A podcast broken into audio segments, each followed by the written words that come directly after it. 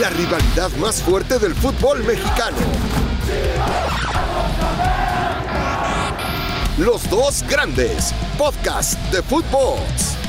Lo mejor del 2022 de Chivas en los dos grandes. El rebaño sagrado comenzó el año 2022 con grandes esperanzas de realizar dos buenos torneos y poder conseguir el ansiado título. Desafortunadamente no logró obtenerlo. Hoy te contamos lo más sobresaliente de uno de los equipos más populares de México. El primer inconveniente que tuvo el club fue la renovación de su mejor jugador, Alexis Vega, una situación que debatieron en los dos grandes. Pollo, lo, siento, pero no se va a hacer tu deseo de año nuevo. Tú querías que Alexis se fuera, tú querías que Alexis no renovara, tú querías que Alexis dejara de ser jugador de Chivas pues Alexis eh, está más cerca de firmar su vínculo con el rebaño por muchos, muchos, muchos, muchos años más. Pues mira, primero que nada te saludo con gusto. Segundo, lo lamento por él. Pobre cosita fea. Lo lamento por él porque eh, quedarse en un equipo que no aspira a ser campeón creo que le puede pegar, aunque va a jugar y eso le puede traer beneficios rumbo a la Copa del Mundo y seguramente si firma esa extensión, pues va a doblar el billete, ¿no? Así que en ese sentido creo que creo que estará bien. Ahora, lo mismo dijiste de Pizarro, que no, Pizarro ya viene a Chivas y ahora sí, este, poner foquitos rojos y no, Rodolfo solo quiere venir a Chivas. Chivas quiere a Pizarro, bla, bla, bla. Ajá, y acabó. Ah, muy bien, bueno, entonces se cayó la transacción y Pizarro. Bueno, él solo quería venir a Chivas ya no sé, ya no sé si creerte. Ahora, lo que, lo que sí es una realidad es que ahí fue, el que manda, el que la Sí, eh, el representante de, creo que es Alex López, ¿no? El representante de, de, de, Vega, pues sí lo tenga bien amarradito en el sentido de, ok, me quedo, pero si llega una oferta a la baja de Europa, me puedo ir porque también. Chivas lo ha hecho con todos, pollo. Puedes estar tranquilo. Cuando un jugador de Chivas se ha querido ir a Europa, le han dado todas las facilidades para irse, ¿eh? y ejemplos hay muchos.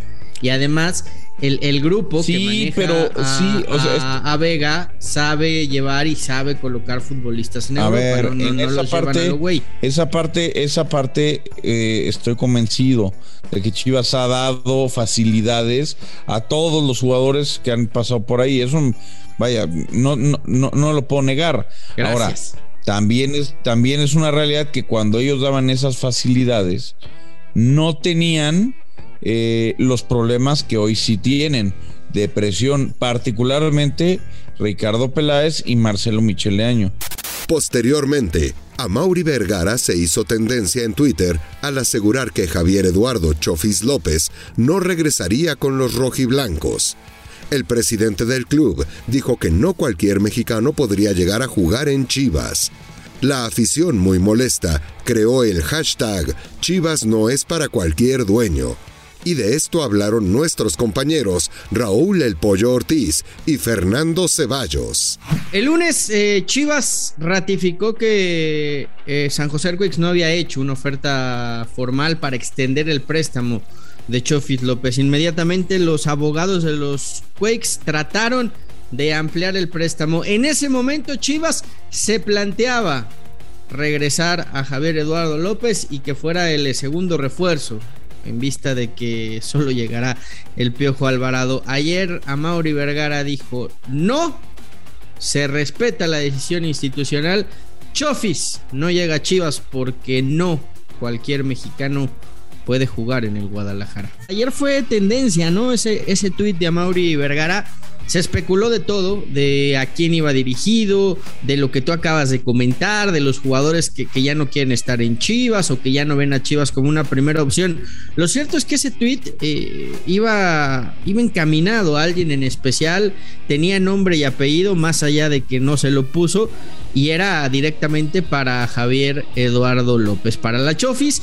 Eh, estuvieron a nada, ¿eh? A nada de, repatriarlo, de que regresara, de que Peláez hubiera tenido que salir públicamente a replantearse lo que había dicho en su día, de que a Mauri se echara para atrás, pero al final de cuentas fue el mismo Mauri el que dijo no, ya se había tomado una decisión institucional y Chofis no vuelve a ponerse la sagrada rojiblanca.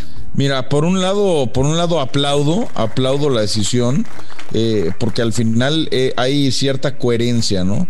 Hay cierta coherencia entre lo que se había dicho en, su momento, la salida de Antuna, ¿no? Que era uno de los jugadores eh, que, que, no se quería en el, en el equipo por sus indisciplinas, lo mismo pasó, pasó con Dieter Villalpando, con el Gallito, en fin, ¿no? Ya sabemos que Chivas ha sido un mar de indisciplinas. Yo, yo pensaba que era para Antuna, ¿eh, Pollo? Cuando yo leí el el tweet porque el tweet sale, el de, el Amauri sale minutos después de que presentan oficialmente a Antuna en Cruz Azul.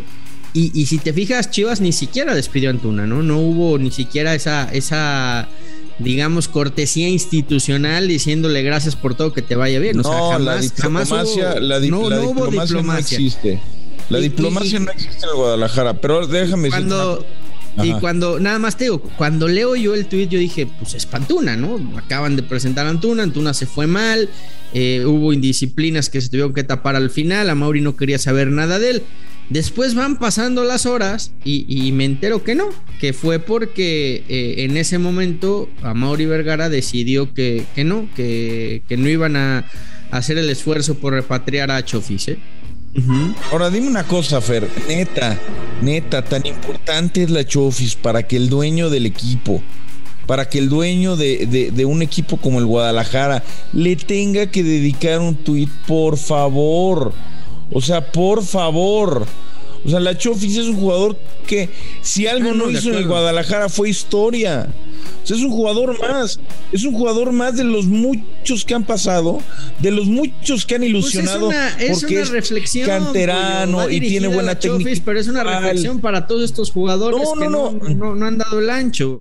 Chivas inició la temporada ganando y goleando. Después de dos años, diez meses y siete días, el equipo de la Minerva estaba más arriba en la tabla general que América, su odiado rival. Pollito, pues el América sigue con frío, tiene mucho frío el AME, pero Chivas es líder, mi pollo. Chivas es el líder de la Liga MX. Ustedes sigan con frío, no pasa nada. Así con el pechito frío, con el técnico que se vuelve loco, con eh, eh, jugadores que pues están pero no están. En fin, ustedes sigan, van bien. Buen inicio para el AME. ¿eh? ¿Cómo estás, Fer? Buen inicio de semana. Ahora sí estás con el pecho erguido, ¿no? O sea, de decir que, que, ¿cómo se llama? Marcelo Michele Año se tenía que ir, que era un vendehumo, que era increíble que lo pusieran, que era increíble que no pasara la liguilla.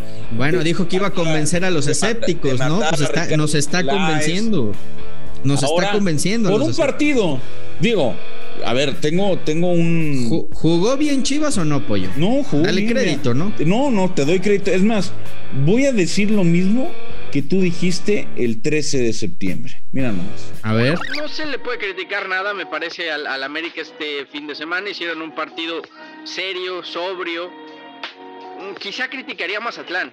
No sé si demasiado respeto o, miedo o, estaban cagados de jugar en el Azteca, no sé cuál sea la palabra. Pero bueno, eso no es culpa del América, ¿no? Eso mismo te diría.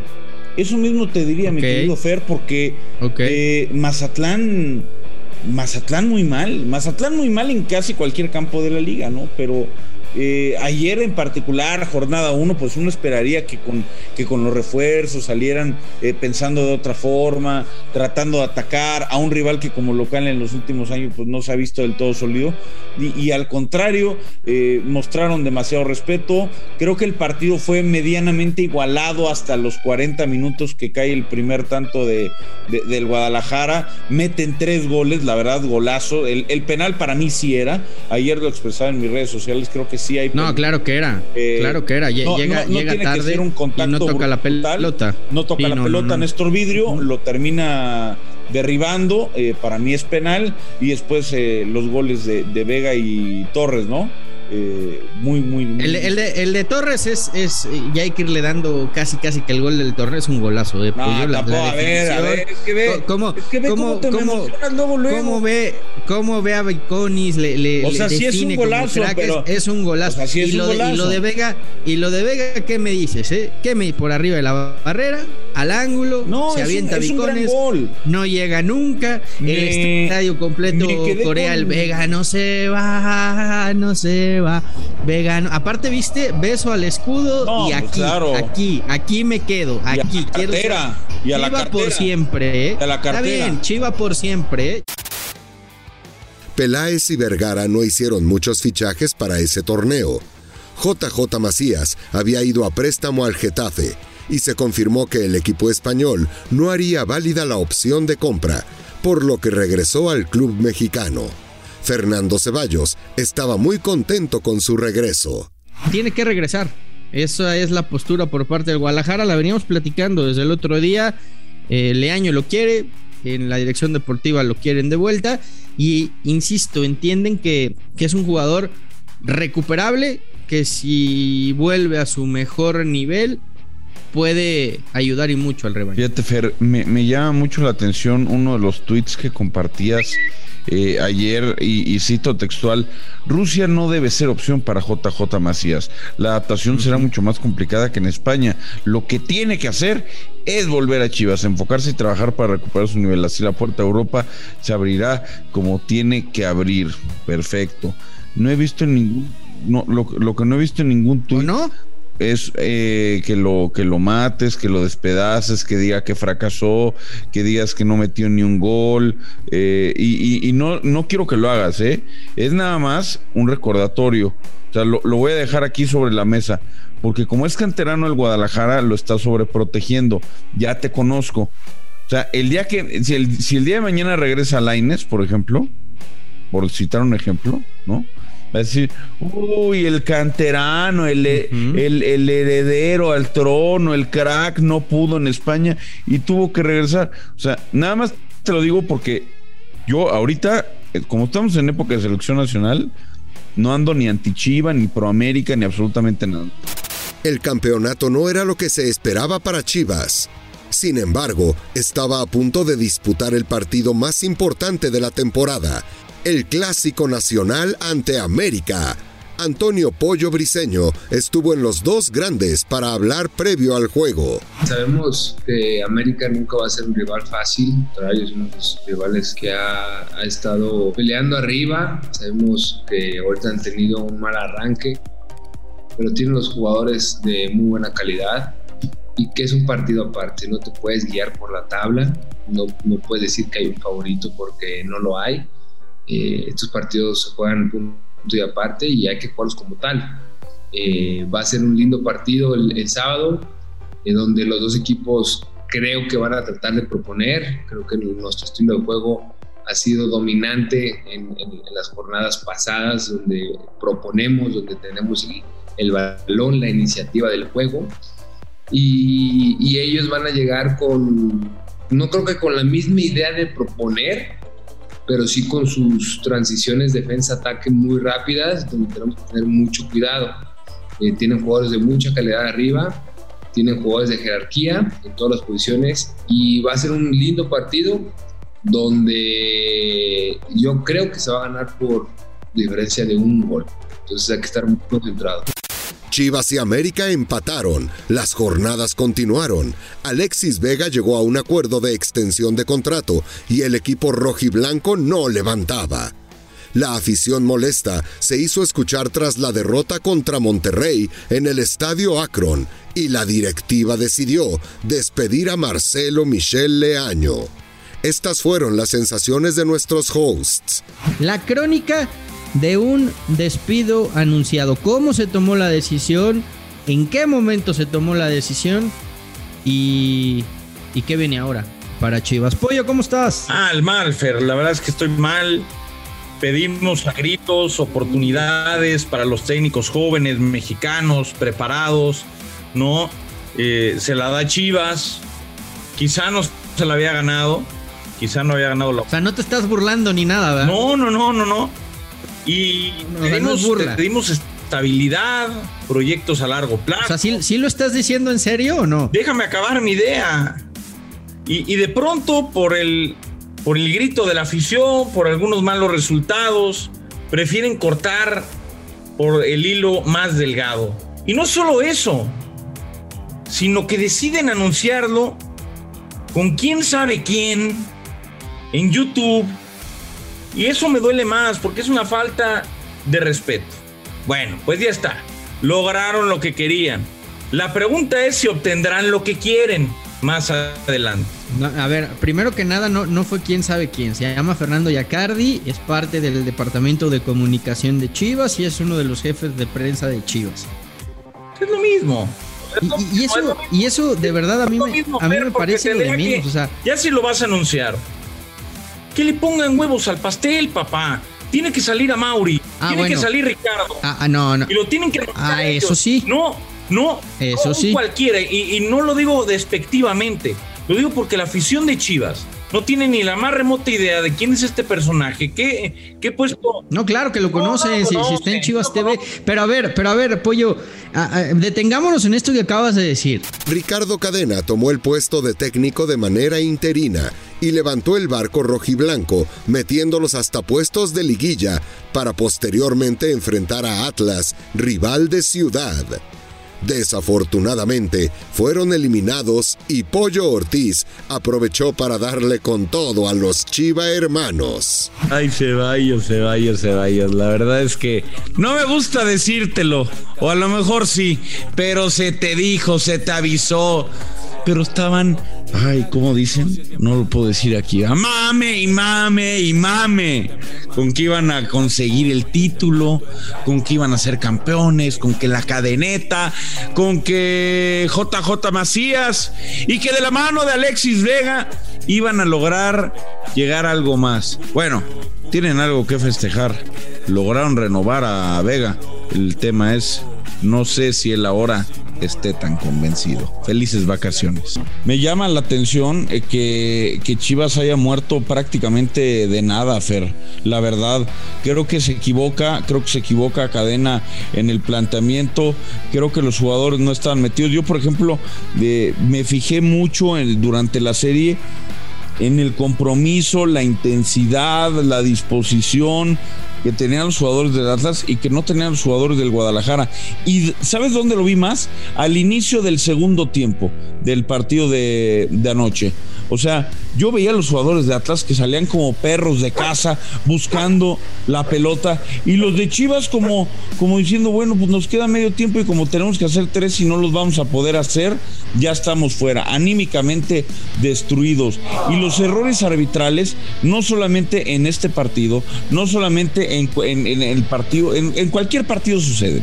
Para la segunda mitad de año, Chivas comenzó con un gran rumor que Henry Martin, delantero de América, era la gran opción para reforzar al rebaño, que en ese momento era dirigido por Cadena y que buscaba repetir el gran trabajo que hicieron en el cierre de la temporada pasada.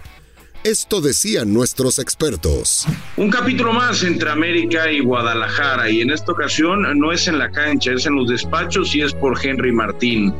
Yo soy uno de esos viejos enamorados, de esos viejos románticos, a los que no les gustan los intercambios de jugadores entre América y Chivas, sin importar el nombre, sin importar la posición y sin importar lo que cobren.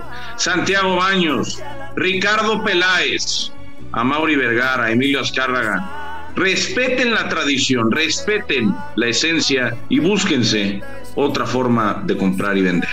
Pollito, ¿por qué este, este afán de tantos americanistas de, de querer enjaretar a Henry Martin, a, las chivas? Ya, por favor, hombre.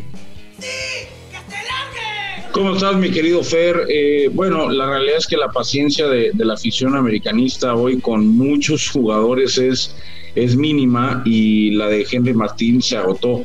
Lo que era hace un año, ¿te acuerdas? Eh, Juegos Olímpicos y la gente estaba crecida con, con, Henry Martín, que tuvo buenos olímpicos y que fue eh, bronce y que se partía a la madre por la camiseta y que después otra vez llegó con, antes estaba con el América y estaba bien, metía goles. No era un eh, goleador nato que peleara por el campeonato de goleo, pero era un tipo que que con su corazón y algunos goles se, había ganado el corazón de la afición. Un año después, todo el mundo lo quiere fuera. Y, y, y tal lo quieren fuera que les vale madre a muchos que se pueda ir al Guadalajara. Aquí hablando literalmente con bandera en mano y muy a pesar de que no estoy, eh, no estoy contento con el rendimiento de Henry Martín eh, y que yo sí lo vendería a otro equipo, creo que no puede América darse el lujo de reforzar eh, pues al eterno rival que solamente puede contratar mexicanos, es decir, si se lo vendes a Cruz Azul, a Pumas, no sé, alguno de estos equipos, bueno, ellos tienen la posibilidad de extranjeros y nacionales. Guadalajara solamente tiene nacionales y una forma de apretar de apretarle las tuercas, de jalarle las orejas, de, de estorbar, de bloquear a tu eterno rival. Finalmente no se realizó este traspaso, pero Chivas sorprendió con el fichaje de Santiago Ormeño, futbolista que juega para la selección de Perú se rompió la tradición de identidad de 100% mexicanos en el club, recordemos qué opinaban Fernando y el Pollo Ortiz. Que ya no hay pretexto, ya no hay ese pretexto de, de eh, los 100% mexicanos y, ese mame que han estado vendiendo a lo largo de los años y empiezan, ¿Dónde nació Ormeño, y empiezan a abrirse empiezan a abrirse a una nueva época. una época. No, es que es que una, época es que, es que no se ha abierto nada. Seleccionados de otros países, una época. ¿Dónde nació Ormeño? Está bien, nació en México, pero es peruano también. Ah, pues ahí está, güey. No, es, mexicano. De Perú, entonces. Ah, entonces yo, yo, yo como tengo yo, yo como tengo pasaporte español, güey, entonces ya dejé de ser mexicano, ya no soy mexicano. No, sí, pero ¿representas a España o a quién representas tú? tengo dos, doble nacionalidad, güey. Pero, pero, pero ¿con quién juegas? ¿Con qué país juegas? Tengo doble nacionalidad, güey. Puedo jugar. O sea, Iñaki Williams ya dejó de ser vasco, güey, porque va a representar a Ghana, ya que no, que no juega en el Athletic de Bilbao. ¿Cómo, cómo? A ver, a ver, a ver, a ver. Eso, es, esa no me la sabía. ¿Eh? ¿Me estás aceptando Por el ejemplo. años haciendo entre Chivas y Athletic Club de Bilbao? No, pero es que. Pero es ¿Estás aceptando por fin? No, güey, pero es que no, no entiendo dónde está, dónde está la ironía si Santiago Ormeño nació en México y es mexicano. Ironía. Chivas comenzó un torneo con empatitis y poco a poco fue levantándose para llegar a una nueva edición del Clásico Nacional, dejando buenas sensaciones e ilusionando a la afición con una victoria ante el acérrimo rival ya con Daniel Russo Brailovsky y Rafa Márquez Lugo como integrantes del podcast, debatieron sobre el tema. Eh, se viene el clásico, por supuesto que yo creo que le viene muy bien al fútbol mexicano, que los dos equipos más grandes lleguen con buen momento, con buen nivel. Y lo que está claro, pues es que en todos lados hay titulares y hay suplentes. ¿eh? O sea, me encanta que el Tan Ortiz haga decir, bueno, aquí con el, con el equipo A o el B no hay, todos son titulares. No, está claro que sí hay titulares y sí hay suplentes y sigo recalcando lo de Álvaro Fidalgo. Qué pedazo de jugador, ¿eh? No, no les vayan a quitar la rachita en el clásico ruso, ¿eh? A ver, eh, hola, hola, hola, hola. A ver, a ver, déjame, déjame. Primero les vamos a llenar el Azteca, Fer, tranquilo. Eh... Primero les llenamos el Azteca. iba justo, iba, iba, iba, iba a comentar iba, iba, de verdad iba a querer tomarme esto en serio, es imposible. O sea, me hacen reír de tal manera que digo, ¿cómo voy a agarrar y contestar cuando escucho semejantes estupideces? Dos, empezando por la de Rafa, llenar. Nosotros llenamos todos los estadios. Y no, no, veces van a tener el, el, el, templo? El Azteca es el, único que les hace falta. El Azteca es el América, el Azteca es del América. Diosito lo pidió que lo hagan abierto para que vean todos los fines de semana a la América. Y ustedes nos llenan el estadio. Diosito trae playera blanca, Traen, traen gente, traen gente, traen gente. Ustedes no hay ninguna duda que traen gente, pero nunca van a igualar al número uno, es lógico. América derrotó al rebaño y comenzó el declive de Chivas. Sin embargo, pudieron clasificar al repechaje, donde se enfrentaron a Puebla, que venía haciendo las cosas bien con Larcamón. Chivas y Cadena quedaron eliminados y consumaron un nuevo fracaso. ¿Te acuerdas qué sintieron los hosts? Aquí te lo recordamos. Primero que nada, quiero hacer una solicitud a toda la familia de Footbox de cambiarle el título este, a este podcast porque grande está claro, solo hay uno. Nada más como dato cultural para que se enteren. En los últimos 20 torneos, 6 liguillas para el Guadalajara. 6. O sea, esto no es fracaso, esto es normal. Y a pesar de que Santander, Russo Brailovsky, te saludo con gusto, hizo su trabajo, el Guadalajara no. Ah, no, fracasó. No empieces, Ricardo Peláez no pudo. No empieces no con pudo. Santander. Canelo no, pudo. Con Los jugadores no pudieron. Y estaban tan ah. conscientes todo el fin de semana, toda la semana, de que querían al, América, querían el clásico, querían llenar el Azteca y empezar a hablar. ¿Estabas nervioso? Se olvidaron se olvidaron, Ruso. ¿Te puso nervioso el gol de Cisneros o qué? Que tenían que ganarle al Puebla. Los partidos hay que jugarlos y hay que ganarlos, Ruso. Te saludo con gusto. Eh, hola, hola a todos, ¿cómo están? Eh, de, qué están hablando? No, no sé. ¿Qué, ¿Qué partido hubo? ¿Hubo algo especial? Sí, fíjate que hubo un Puebla-Guadalajara de pesca ruso. Ah, y perdió Chivas. sí, sí, ¿Qué es eso? Eh, ¿Qué es eh, eso? ¿Qué es eso? No, no. Es un torneo que juegan los equipos chicos para ver si clasifican a, la liguilla. Recuerda que puedes tener Qatar en tus manos con la mejor red, porque con Amigo de Telcel, ahora tus recargas y paquetes sin límite de 200, 300 y 500 te dan 50% más gigas. Úsalos como quieras. Al poco tiempo, le dieron las gracias a Ricardo Peláez como director deportivo y trajeron a Fernando Hierro para tomar el puesto y darle un toque europeo al club de Guadalajara el cual, cabe mencionar, le dio las gracias a Ricardo Cadena. Pero bueno, ya, ya hablamos mucho del América. Hoy, hoy la noticia es Chivas. Chivas hoy presenta al, a un director deportivo de talla internacional rompió los paradigmas como es costumbre en el Guadalajara, traen a un tipo de élite que viene a reestructurar todo lo que es Guadalajara, acabar con, con todo lo que, lo que huele mal en Chivas y, a darle un proyecto deportivo serio al, Guadalajara. Ya aterrizó en, en Guadalajara y hoy, hoy va a ser anunciado oficialmente como, como director deportivo Fernando Hierro. Finalmente, para cerrar el 2022, las Chivas confirmaron al nuevo estratega del equipo, Velk Kopaunovic, la primera decisión de Hierro como director que causó polémica. Eh, a ver, eh, siempre queda el beneficio de la duda, ¿no? uno se echa un clavado. Ahí el que me diga ahora que conoce toda la carrera de Pauno, creo que creo que nos va a, nos va a mentir. Por supuesto que era un, era un desconocido, al menos para, para mí era un totalmente desconocido.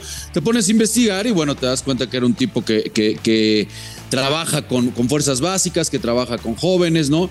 Eh, yo le doy el beneficio de la duda porque es la primera decisión de Fernando Hierro. Entonces, bueno, cualquier, es, es la responsabilidad al final del nuevo director deportivo, ¿no? Vamos, vamos a ver eh, cómo le termina yendo. Yo insistiré en que podías usar un tipo como cadena. Más allá de que no fuera el técnico, entiendo que es otro proyecto.